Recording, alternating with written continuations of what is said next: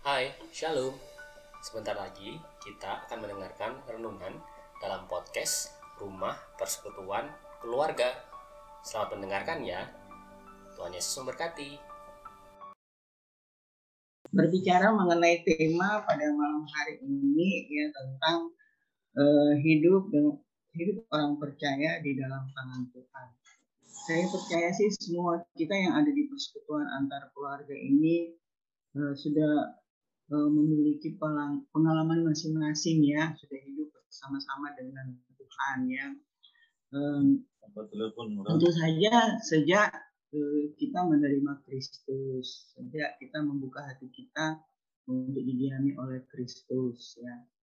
Uh, saya sedikit lagi untuk apa mengingat kembali pada saat saya menerima Kristus itu pada tahun 1971 ketika saya uh, move ya dari dari uh, kampung halaman saya dari uh, Manado Tomohon ke Jakarta. Nah, memang saya dilahirkan dalam suatu keluarga Kristen, tapi saya tuh dari dulu tuh tidak pernah mengerti uh, fungsi dari uh, Yesus Kristus itu sendiri. Gitu. Sebagai apa? Saya saya tidak mengerti. Yang saya tahu tuh adalah bahwa semua agama itu baik, ya.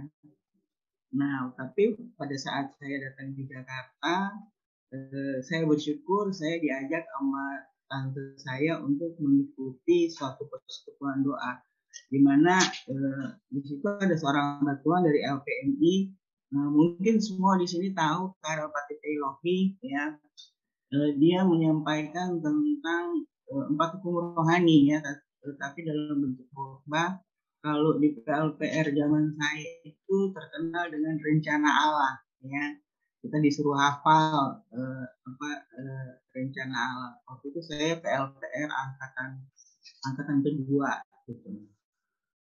Nah pada saat dia menyampaikan itu baru terbukalah mata hati saya ya bahwa uh, Yesus Kristus ini ternyata luar biasa ya dia bisa menjamin hidup saya dari uh, apa dari saya di dari saya lahir sampai kepada kehidupan kekal.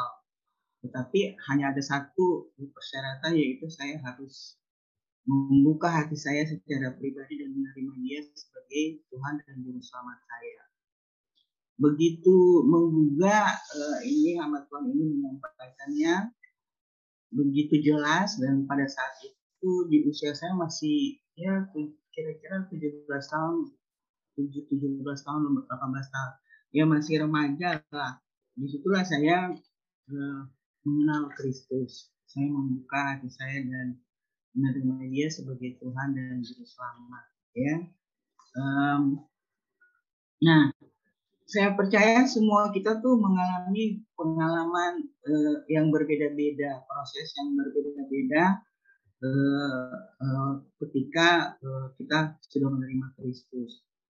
Nah, saya bersyukur bahwa ketika saya menerima Kristus, saya langsung ke tampung ya di satu eh, apa kelas pemuritan di LPMI waktu itu masih di LPMI. Ya, karena saya juga mengikuti eh, apa acara-acara di LPMI karena tante saya ini eh, apa, terlibat pelayanan di LPMI. Lalu kemudian kemudian eh, saya hmm, apa terbawa eh, apa terdampar di LPPI. Nah, ceritanya itu panjang tapi ya saya nggak perlu cerita gitu ya. Nah di LPPI ini saya beberapa tahun ya eh, seumur Ira, Ira berapa? 42 tahun. 42 tahun kalau nggak salah kira-kira seperti itu ya En ya.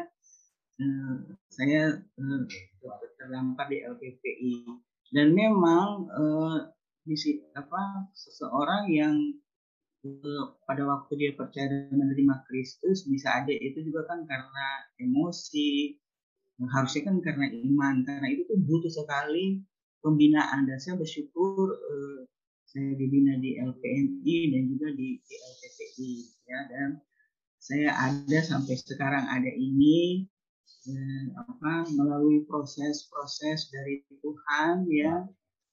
Uh, sehingga saya bisa uh, ikut melayani ya ikut melayani DPI dan komunitas. Nah, jadi saya percaya kita semua ada di dalam kita semua yang sudah di dalam Tuhan ini uh, senantiasa ada di dalam kasih Tuhan. Nah, melalui uh, tema ini kita mau dikasih tahu ada lima hal yang uh, ada lima hal yang perlu kita sadari. Banyak hal sih ya, cuman malam hari ini kita sebagai orang percaya di dalam Tuhan ada lima hal yang perlu kita perlu disampaikan dan perlu kita terapkan di dalam kehidupan kita ya. E, di dalam kasih dan kemurahan Dia. E, nah yang e, nah yang pertama itu adalah ia mau kita menyadari bahwa ia mengetahui kita ya. Ia mengetahui kita. Mari kita buka sama-sama dulu ya dasar Alkitab dari firman Tuhan ini dari Male Malaikat 4 uh, apa eh, empat ayat tiga dulu ya memiliki memiliki empat ayat tiga baru kemudian enam belas. Memiliki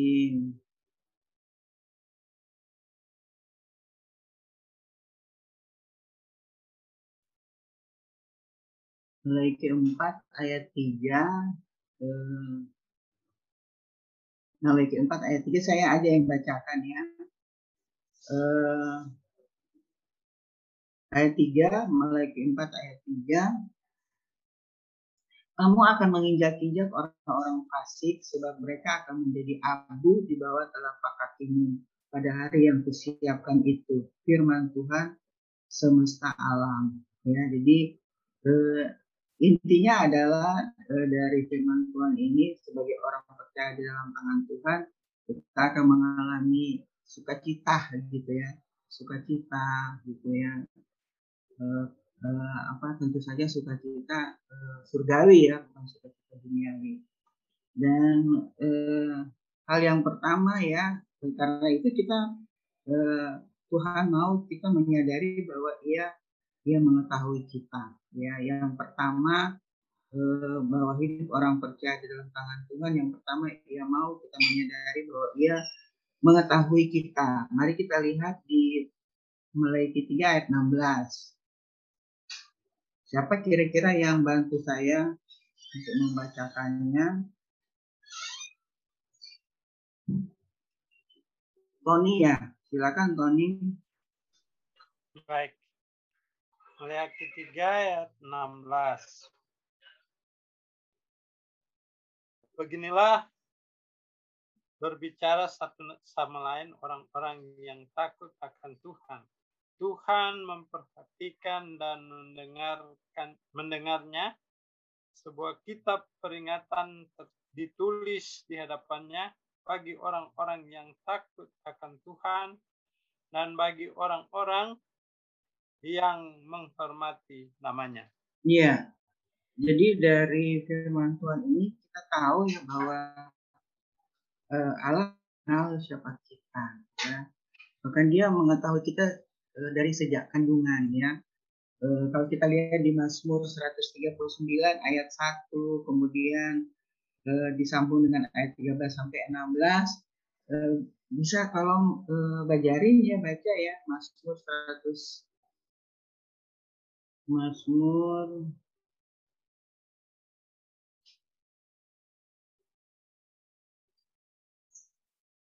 Mazmur 139 ayat 1 dulu yang menunjukkan bahwa Allah mengetahui kita, Allah mengenal siapa kita.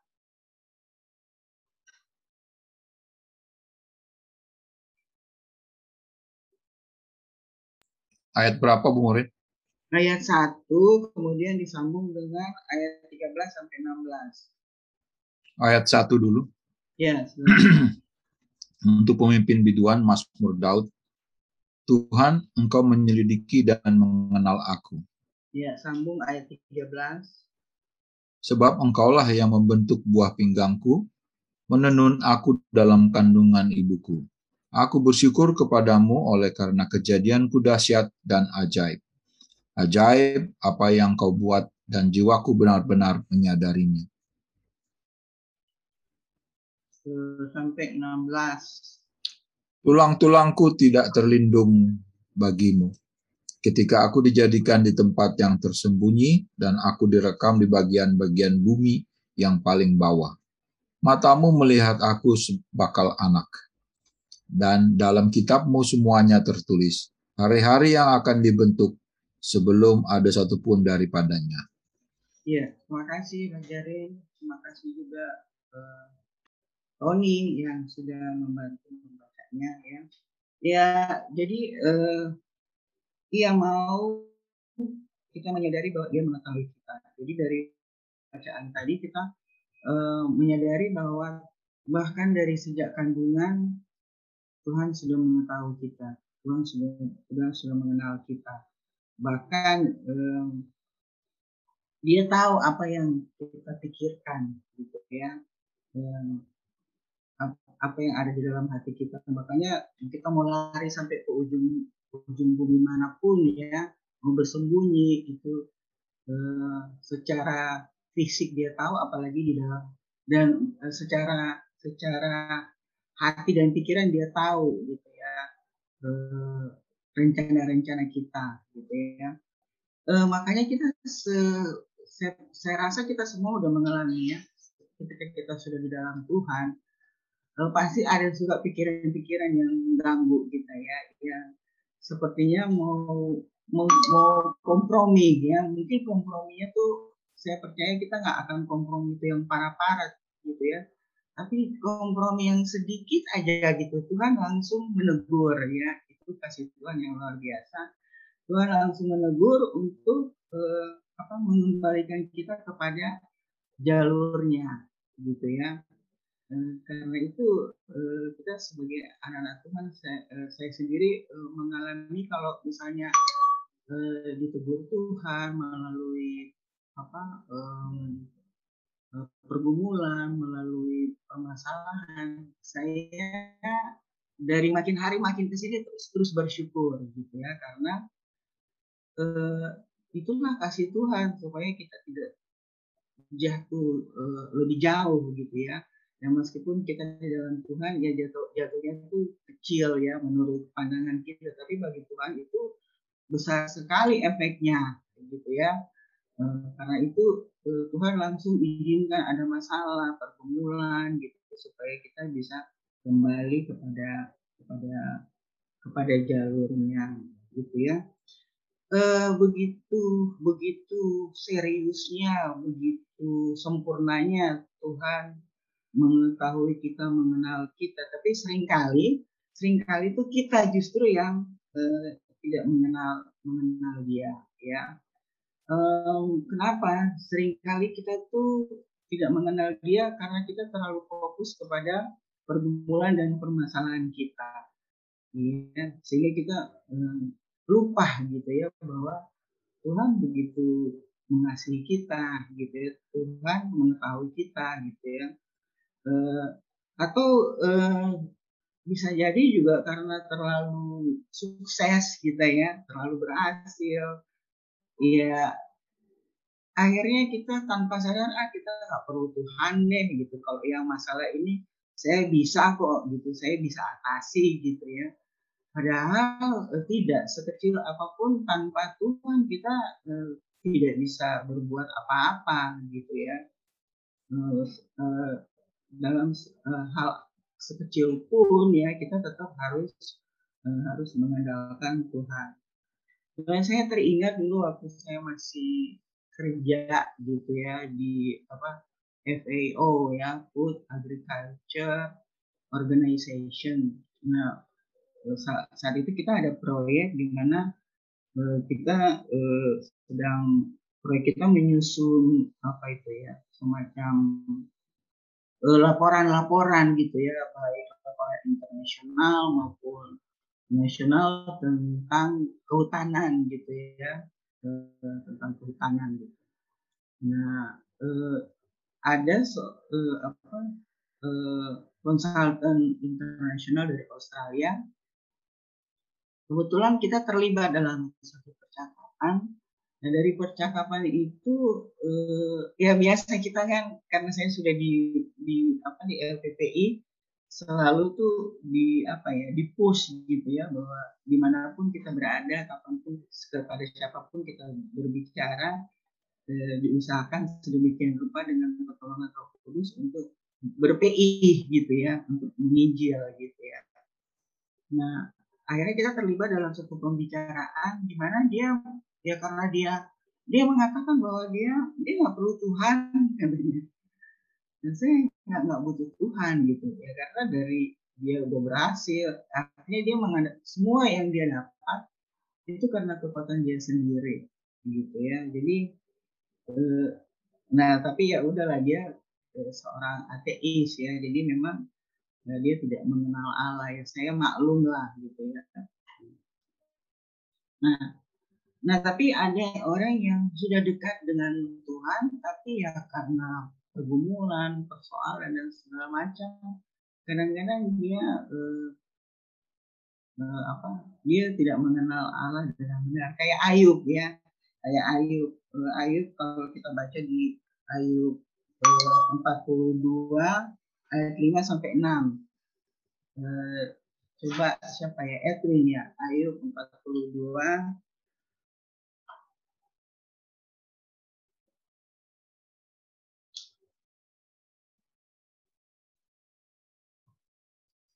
Ayub 42 ayat 5 sampai 6 sudah datang. Ayub 42 ayat berapa? Ayat 5 sampai 6. Ayub 42 ayat 5 sampai 6. Hanya dari kata orang saja aku mendengarkan tentang engkau. Tapi sekarang mataku sendiri memandang engkau.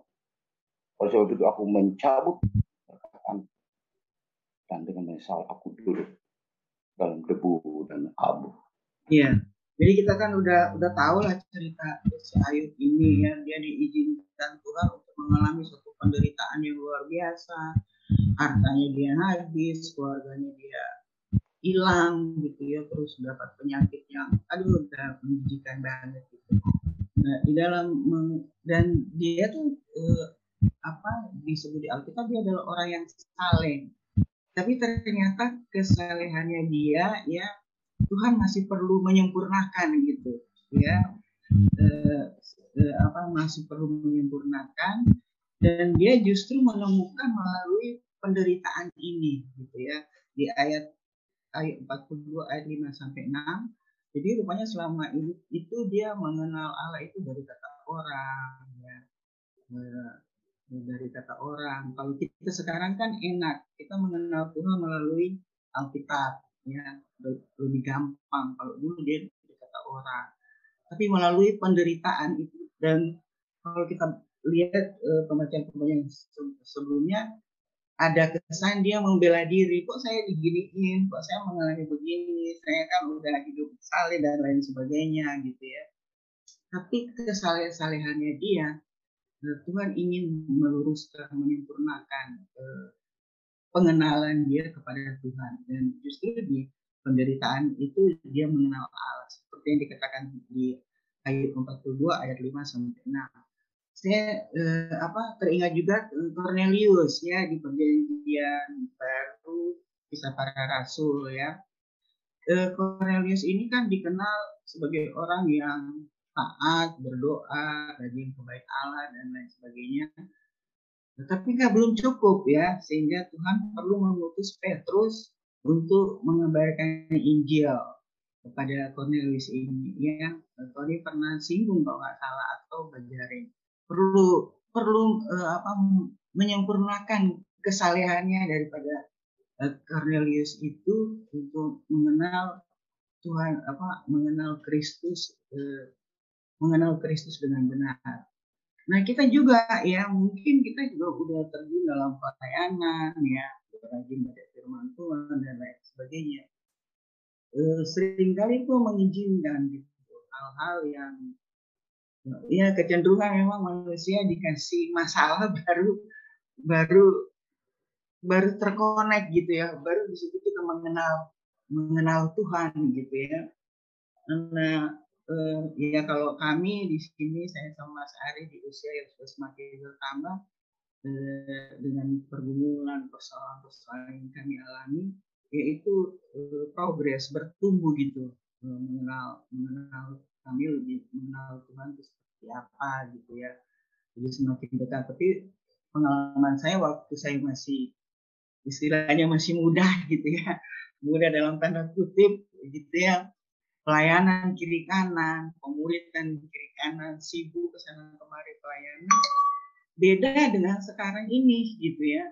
Di dalam saya mengenal mengenal Tuhan pasti juga di sini semua eh, pengalamannya itu beda tapi semuanya tujuannya adalah Tuhan mau menyempurnakan pengenalan kita eh, terhadap Dia dengan dengan benar jadi kita eh, apa eh, harus sabar, peka gitu ya. Jadi nggak usah seperti bangsa Israel sudah diberkati sedemikian rupa di padang gurun masih aja mengomel, masih aja apa, eh, menggerutu gitu ya. Padahal kalau di situ itu berkatnya itu luar biasa. Nah kita juga kalau kita hitung-hitung berkatnya yang sudah mampir ke kita udah nggak bisa hitung gitu ya apalagi berkat kekekalan itu udah udah, udah sangat luar biasa jadi sudah selayaknya kita kalau kita menyadari bahwa dia mengetahui kita ya kita sudah sudah seharusnya kita bersyukur gitu ya dalam segala hal khususnya di pandemi COVID-19 ini banyak banyak peristiwa yang kami alami yang kami lihat ya yang pada akhirnya Tuhan menuntun sedemikian rupa untuk kita tetap bersyukur dan di situlah dibalik dari pengucapan syukur kita melihat kuasa Tuhan, pertolongan Tuhan yang yang yang luar biasa gitu ya, yang luar biasa. Nah, hal yang kedua, hidup orang percaya di dalam tangan Tuhan, ia mau kita menyadari bahwa ia memiliki kita ya di dalam uh, apa um, ini um, Pak dulu ya. Ya, um, eh, saya eh, apa eh, teringat waktu kami baru mau punya mobil di ceritanya gitu ya. Eh, apa gunanya eh, kita punya mobil kalau misalnya mobil itu cuma ditaruh di garasi ya nggak di dipergunakan. Mobil itu kan fungsinya untuk kebutuhan-kebutuhan kita ya dalam hal transport gitu. Nah sama juga eh, Tuhan apa memiliki kita sehubungan dengan eh, pada saat Dia menciptakan kita ya.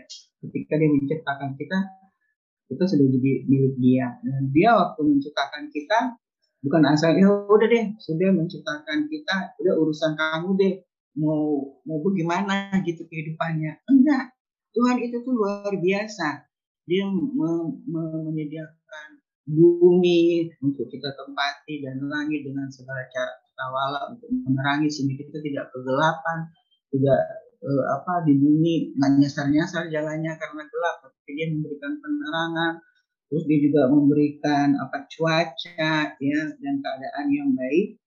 Namun uh, dia menciptakan kita untuk melayani dia ya dia menciptakan kita untuk mewujudkan rencana dia apakah rencana dia ya di Yohanes 3 ayat 16 kita udah tahu ya bahwa karena begitu besar kasih Allah akan dunia ini sehingga ia telah mengaruniakan anak yang tunggal supaya setiap orang yang percaya padanya tidak binasa melainkan beroleh hidup yang kekal. Jadi Tuhan menciptakan kita semua bukan untuk dibinasakan gitu ya, tetapi untuk diselamatkan.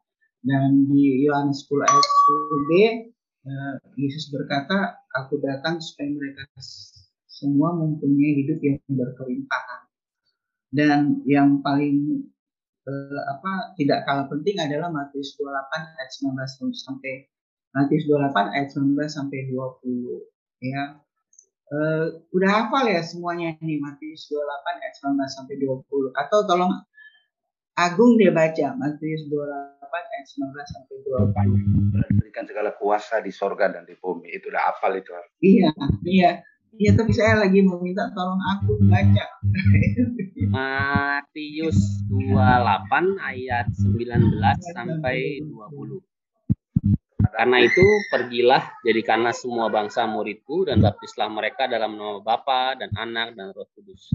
Dan ajarlah mereka melakukan segala sesuatu yang telah kuperintahkan kepadamu dan ketahuilah aku menyertai kamu senantiasa sampai kepada akhir zaman. Iya.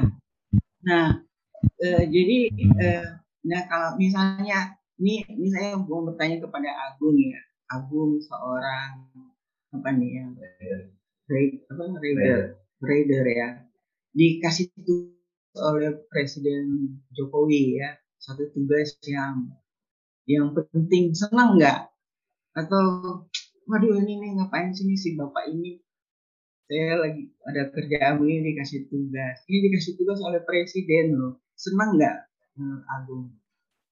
Uh, senang dan sekaligus terbeban dalam satu masa. Saat yang sama iya. terkes eh, senang dan terbeban pasti. Iya, iya. Jadi ada apa senang dan ada tanggung jawab. Ya sama juga eh, ketika Tuhan mengkasih tugas-tugas ini ya uh, untuk mengenai apa kita diciptakan untuk melayani dia, untuk mewujudkan rencana dia, untuk melaksanakan amanat agung yang sudah dibaca oleh Agung juga di Matius 28 ayat 19 sampai 20 itu amanat agung loh gitu ya. Makanya saya minta Agung yang membacanya. Ini ada ada tugas yang besar, ada tugas yang mulia. Harusnya kita nih sebagai anak-anak Tuhan tuh senang dong ya. Waduh, eh, apa tuh apa terharu bangga dan apa ya merasa eh, apa apa tuh apa tuh yang tersanjung ya tersanjung dalam tanda kutip kita dikasih tugas nih oleh bukan cuma presiden tapi oleh Tuhan yang maha kuasa yang menciptakan bumi dan segala isinya begitu ya.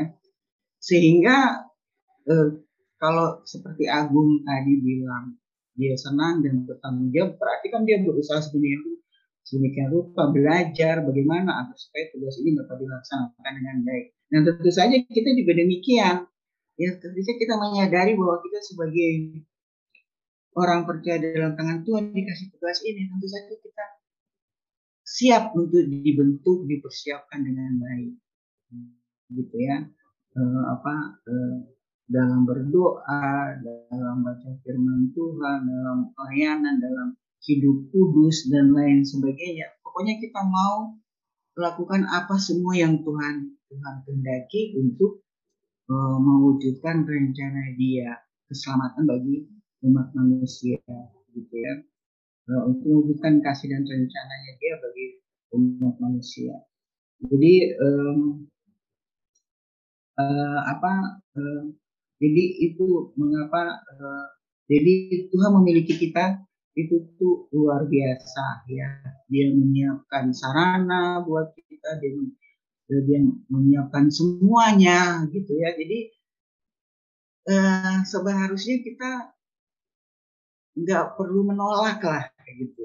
Nggak perlu malas-malas gitu menanggapinya gitu ya. Karena semua fasilitasnya udah ada gitu sebenarnya secara rohani secara jasmani sudah ada. Tapi ya ya sering kali kita kan lebih ya karena ada tugas-tugas uh, kantor dan lain sebagainya. Tanpa sadar kita sering kali menomor duakan tugas dan panggilan daripada panggilan ini gitu ya. Nah, jadi kita diingatkan bahwa ini kita, Tuhan milik kita, eh, kita adalah milik Tuhan gitu dari sejak kandungan gitu. harusnya kita berbangga aduh bersyukur aku dipilih gitu. Menjadi bagian di dalam rencana Allah.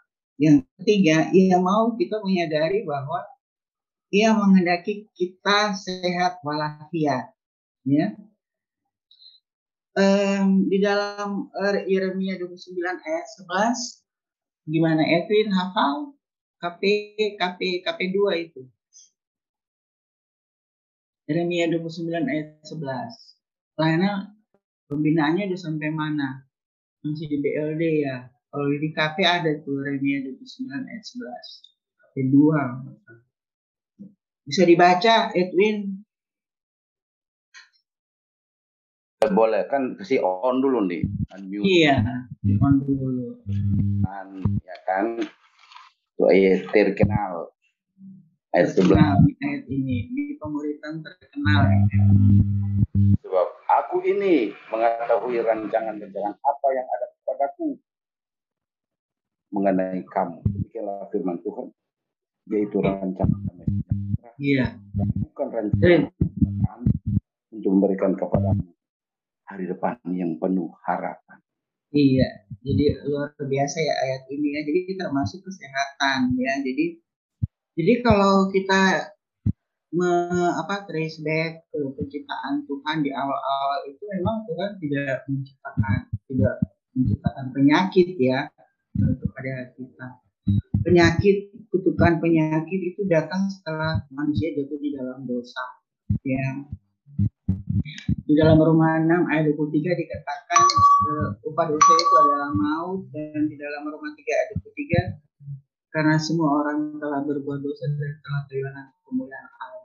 Dari situ eh, apa dosa kekutukan eh, akibat dosa ya penyakit itu bagian daripada eh, daripada dosa. Nah, em, tapi kita eh, di dalam satu Petrus 2 ayat 24 eh, eh, apa salib yaitu ya eh, di situ dikatakan bahwa eh, pengorbanan Kristus di atas kayu salib telah menghapus segala dosa-dosa kita dan bilur-bilurnya telah menyembuhkan segala penyakit kita.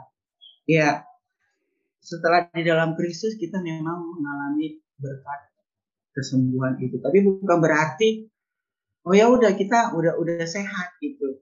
Tentu saja Tuhan punya ciri nggak nggak manja-manjain begitu gitu ya. Dia juga kasih cara kalau mau menjaga kesehatan harus seperti ini ya. Harus eh, ada olahraga, pola makan yang baik, pola hidup yang yang teratur sehingga kita kita sehat gitu ya. Memang eh, ada penyakit-penyakit yang di, di, diizinkan oleh Tuhan untuk menyatakan kemuliaan Dia seperti Ayub ya dan juga ada beberapa di di, di Alkitab yang eh, eh, seseorang itu kerasukan setan lalu akhirnya dia dia disembuhkan lalu murid-murid tanya ini apa karena dosa orang tuanya atau tidak terus eh, Tuhan Yesus bilang itu bukan karena dosa orang tuanya tapi supaya kemuliaan Allah dinyatakan gitu.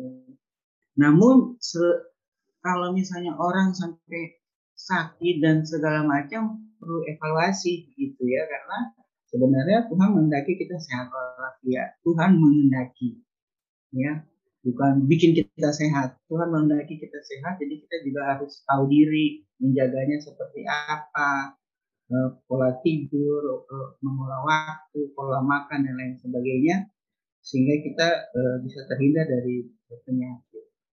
Ya memang kita tidak eh, sehat sampai seumur hidup. Ada waktunya ya. Apa semua ini kita kan akan mengalami rip ya rest in peace gitu ya. Tapi eh, sepanjang itu eh, eh, Tuhan menghendaki supaya kita eh, mengalami eh, sehat. Di dalam 1 Korintus 6 ayat 20 eh, eh, Pak Julius ya, tolong 1 Korintus 6 ayat 20.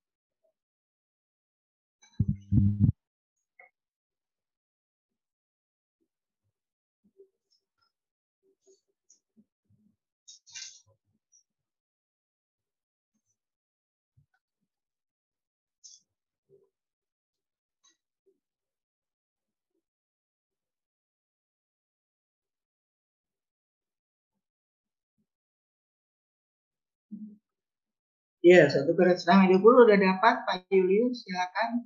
Dibuka dulu speakernya. Oh ya, Tulis dulu Unmute. Ditindih dulu layarnya. Tindih dulu layarnya baru nah ya, silakan Pak Julius. Korintus 6 ayat 20.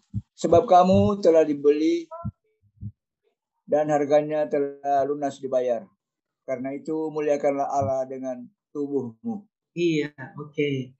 Muliakanlah Allah dengan tubuhmu, termasuk menjaga kesehatan kita.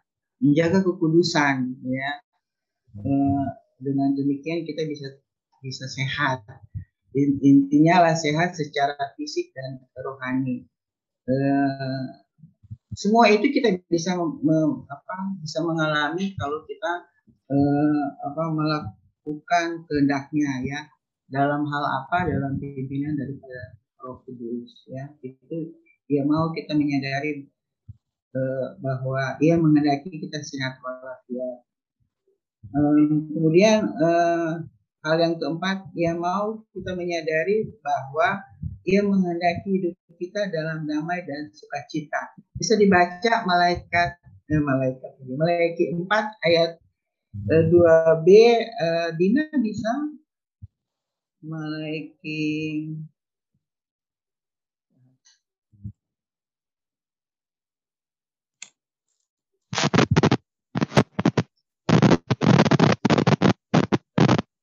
ayat 2b mulai dari kata kamu.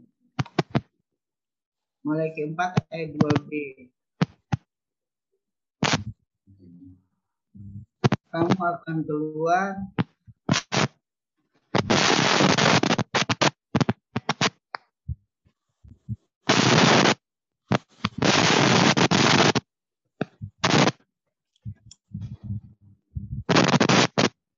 bisa ya Mute-nya dibuka dulu nggak kedengar?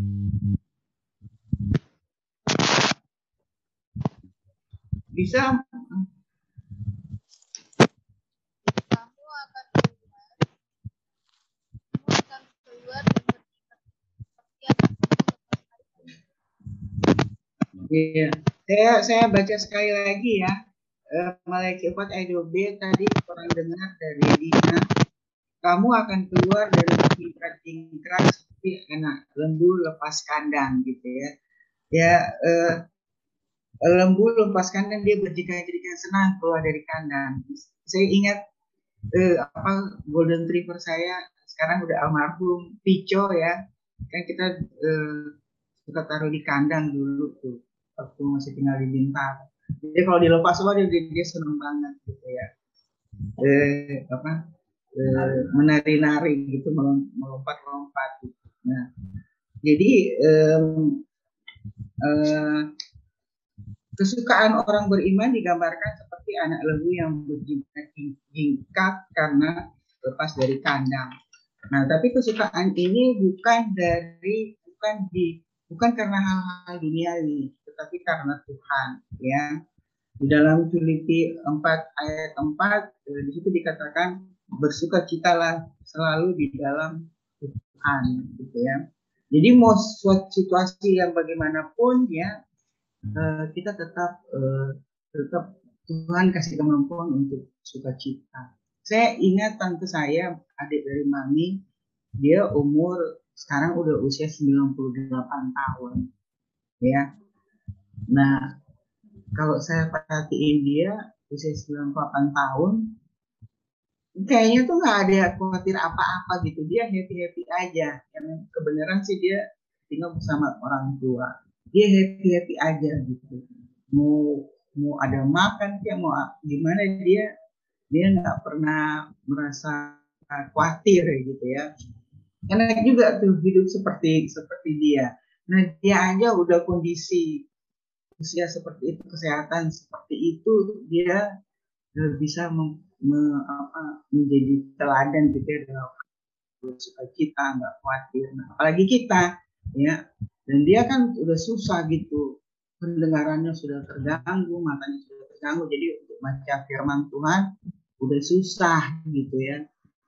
Nah, Nah, apalagi, nah dia aja udah seperti itu bisa bisa saya lihat ya dia penuh sukacita gitu, nggak ada khawatir apa-apa. Nah, apalagi kita ya yang sudah melayani tiap hari baca firman Tuhan gitu berdoa gitu ya. Harusnya eh, apa harusnya nggak ada pengeluhan ya dalam kehidupan kita. Kita tetap eh, apa bersyukur gitu ya.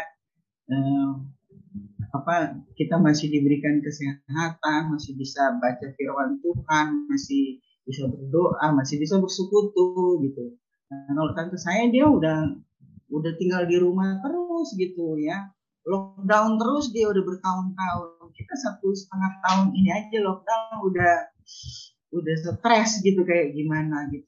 Karena dia udah nggak bisa dibawa ke gereja karena ya sama aja kalau di gereja dia nggak bisa dengar gitu ya. Jadi dia di rumah terus tetapi kita percaya Tuhan menjaga dan melindungi dia gitu ya nah eh, apa jadi kesukaan kita bukan karena hal-hal dunia tetapi karena Tuhan ya karena Tuhan Uh, dan yang terakhir yang kelima dia mau kita menyadari bahwa dia mengendaki kita hidup berkemenangan.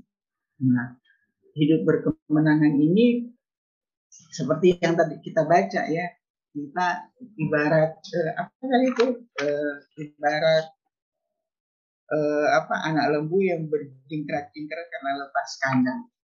Ya karena gini apa uh, peperangan rohani orang percaya itu uh, ada tiga hal yang kita hadapi yaitu um, mari kita lihat dulu di Roma 8 ayat 37 Roma 8 ayat 37 saya yang baca Ya, Roma 8 ayat 37 berkata begini. Tetapi dalam semuanya itu kita lebih daripada orang-orang yang menang oleh Dia yang telah mengasihi kita. Ya, nah um, luar biasa ya uh, Tuhan uh, apa me, me, me, apa memperlengkapi kita ya supaya kita menjadi orang-orang yang menang. Karena apa? Uh, kita uh, sebagai orang yang percaya di dalam tangan Tuhan ada peperangan rohani, ada tiga hal yang kita hadapi, yaitu peperangan rohani e, melawan keduniawian, ya, iming-iming dari keduniawian ini, terus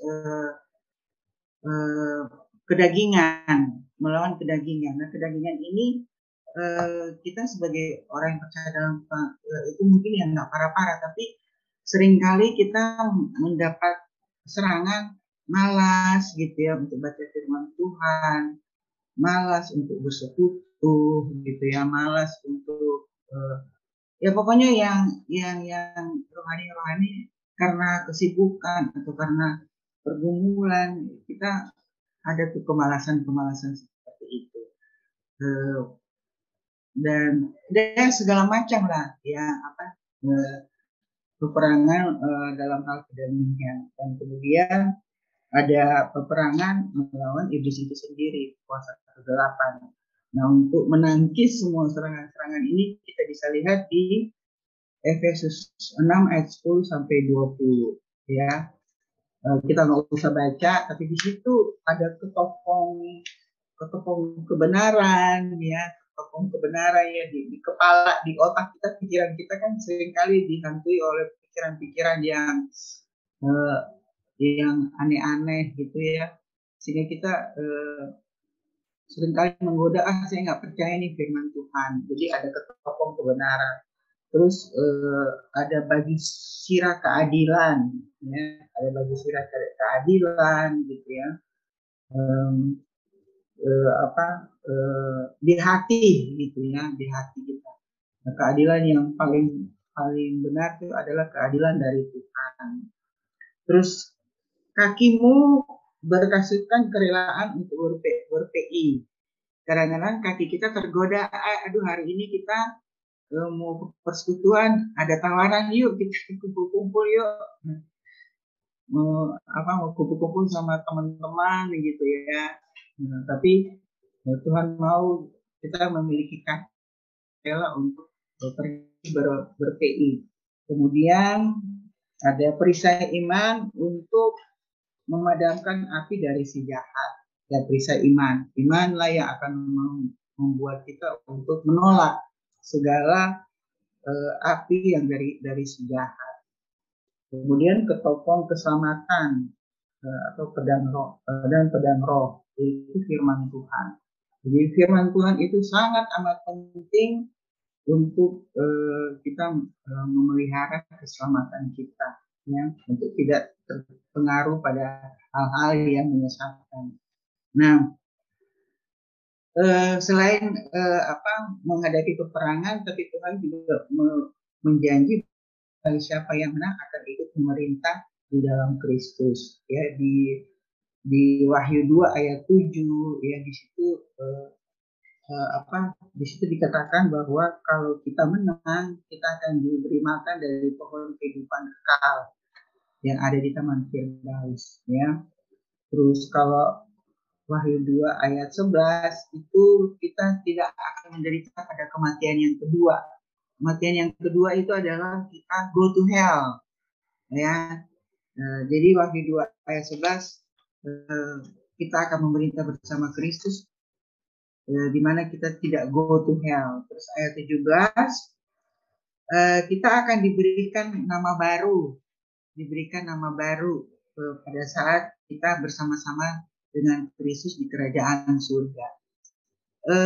Saya dulu waktu probation ya di apa di satu bank di bank di, di apa bank itu eh, apa di teller ya di teller dan sebelum eh, apa saya menjadi pe- pegawai tetap saya di training dulu selama enam bulan.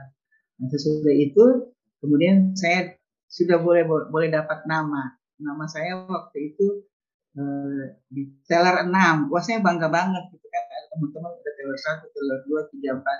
Nah saya teller 6 saya saya eh, bangga banget. Saya sudah ada julukan dapat eh, apa jam apa nama teller 6 gitu ya teller 6 Nah, eh, terus eh, nah, apalagi kalau kita di kerajaan surga itu nama masih secret. Pasti itu suatu nama kebanggaan ya nama surgawi yang kita bisa sandang nanti di, di kerajaan surga. Jadi nggak ada bajarin lagi namanya Pak Julius nggak ada.